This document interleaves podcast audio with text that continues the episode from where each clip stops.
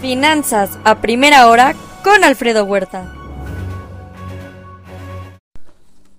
Muy buenos días. En el tema COVID son 609 millones el total de infectados en el mundo. Este fin de semana promediaron 675 mil nuevos casos por día. Estados Unidos con 55 mil.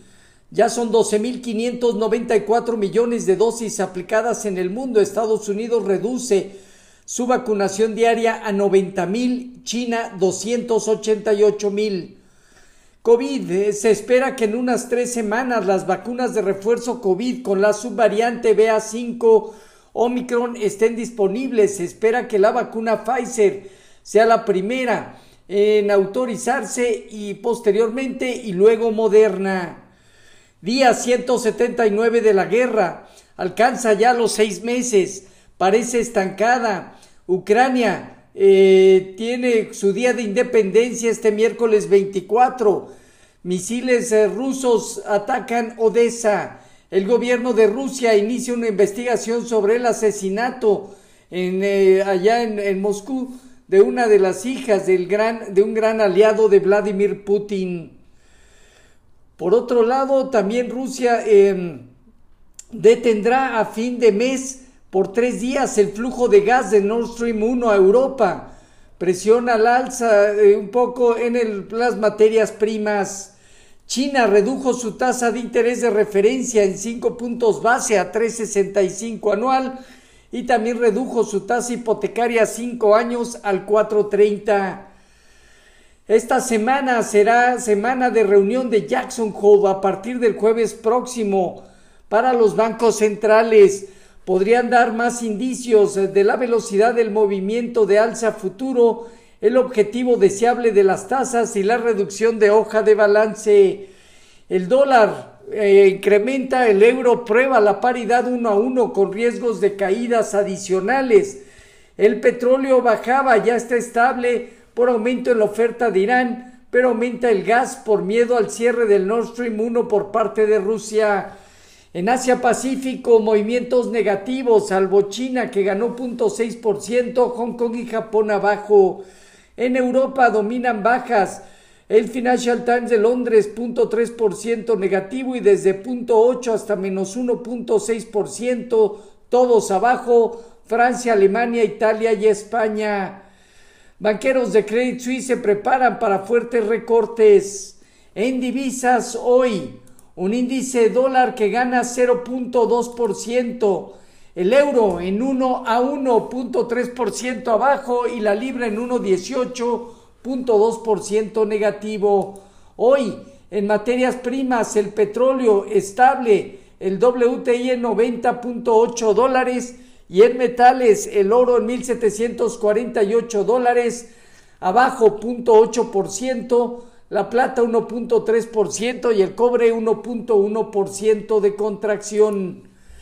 El viernes pasado se dieron cierres, cierres negativos de las bolsas en Estados Unidos que llevaron a un balance semanal de baja, truncando así cuatro semanas positivas en su balance.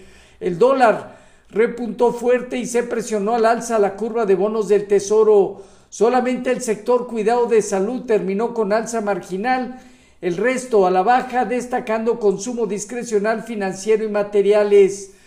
Berkshire adquiere el 50% eh, de Occidental Petroleum, impulsando acciones. Starbucks y Nike informan de fuertes caídas en ventas en China por los confinamientos. El Dow Jones eh, parte de los 33.706 unidades, el Nasdaq en 12.705 puntos, y el Standard Poor's en 4.228 unidades, todos ellos respetando resistencias con riesgos a mantener un sesgo eh, negativo por el momento. El rendimiento del bono a 10 años se colocó cerca de 2.98 hoy. El informativo se mantiene en 2.98.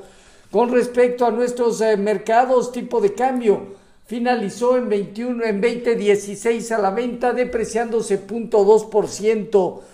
Tiene en 2030 una zona relevante. Arriba de este nivel implicarían los 2060 como prueba eh, importante de corto plazo. Fondeo diario, papel ornamental y bancario cerca de 8.50. La TIA 28 días en 8.78. El índice de precios y cotizaciones finalizó 0.55% abajo en 48.463 unidades con una baja operatividad. El principal indicador consolida dejando 48.500 a 50.250 puntos, zona de resistencia, entrando también a una fase ya de volver a buscar zona baja. En cuanto a la tasa riesgo, país de México en 236 puntos. Ventas minoristas cayeron 0.3% en México en julio. Siete de nueve categorías perdieron terreno. Se interrumpieron 10 meses de alza continua. CFE va por 110 empresas de autoabasto eléctrico ilegales. Prepara demandas. Bachoco espera iniciar con la oferta pública de compra este lunes 22 y hasta el 5 de octubre a 81.66 pesos por acción para deslistarla de bolsa. La Marina controlará dos aeropuertos más en Sonora. Hoy emisiones de bonos a tres y seis meses. En la semana manufactura y servicios. Venta de casas eh, nuevas, bienes durables, venta de casas pendientes, el PIB al segundo trimestre, segunda estimación, ingreso y gasto personal, sentimiento de la Universidad de Michigan, dato final agosto y será semana de Jackson Hole de jueves a sábado. En México, hoy encuesta de City Banamex de expectativas. Esta semana, inflación primera quincena de agosto, Ligay, el PIB real al segundo trimestre, cuenta corriente, minutas de Banjico y balanza comercial. Los eh, futuros se mantienen negativos alrededor del punto 9 y hasta 1.4%. Dow Jones Standard Poor's y Nasdaq, tipo de cambio cerca de 20-20 a la venta, 0.2% de depreciación. Así, Finanzas a primera hora con lo más relevante hasta el momento.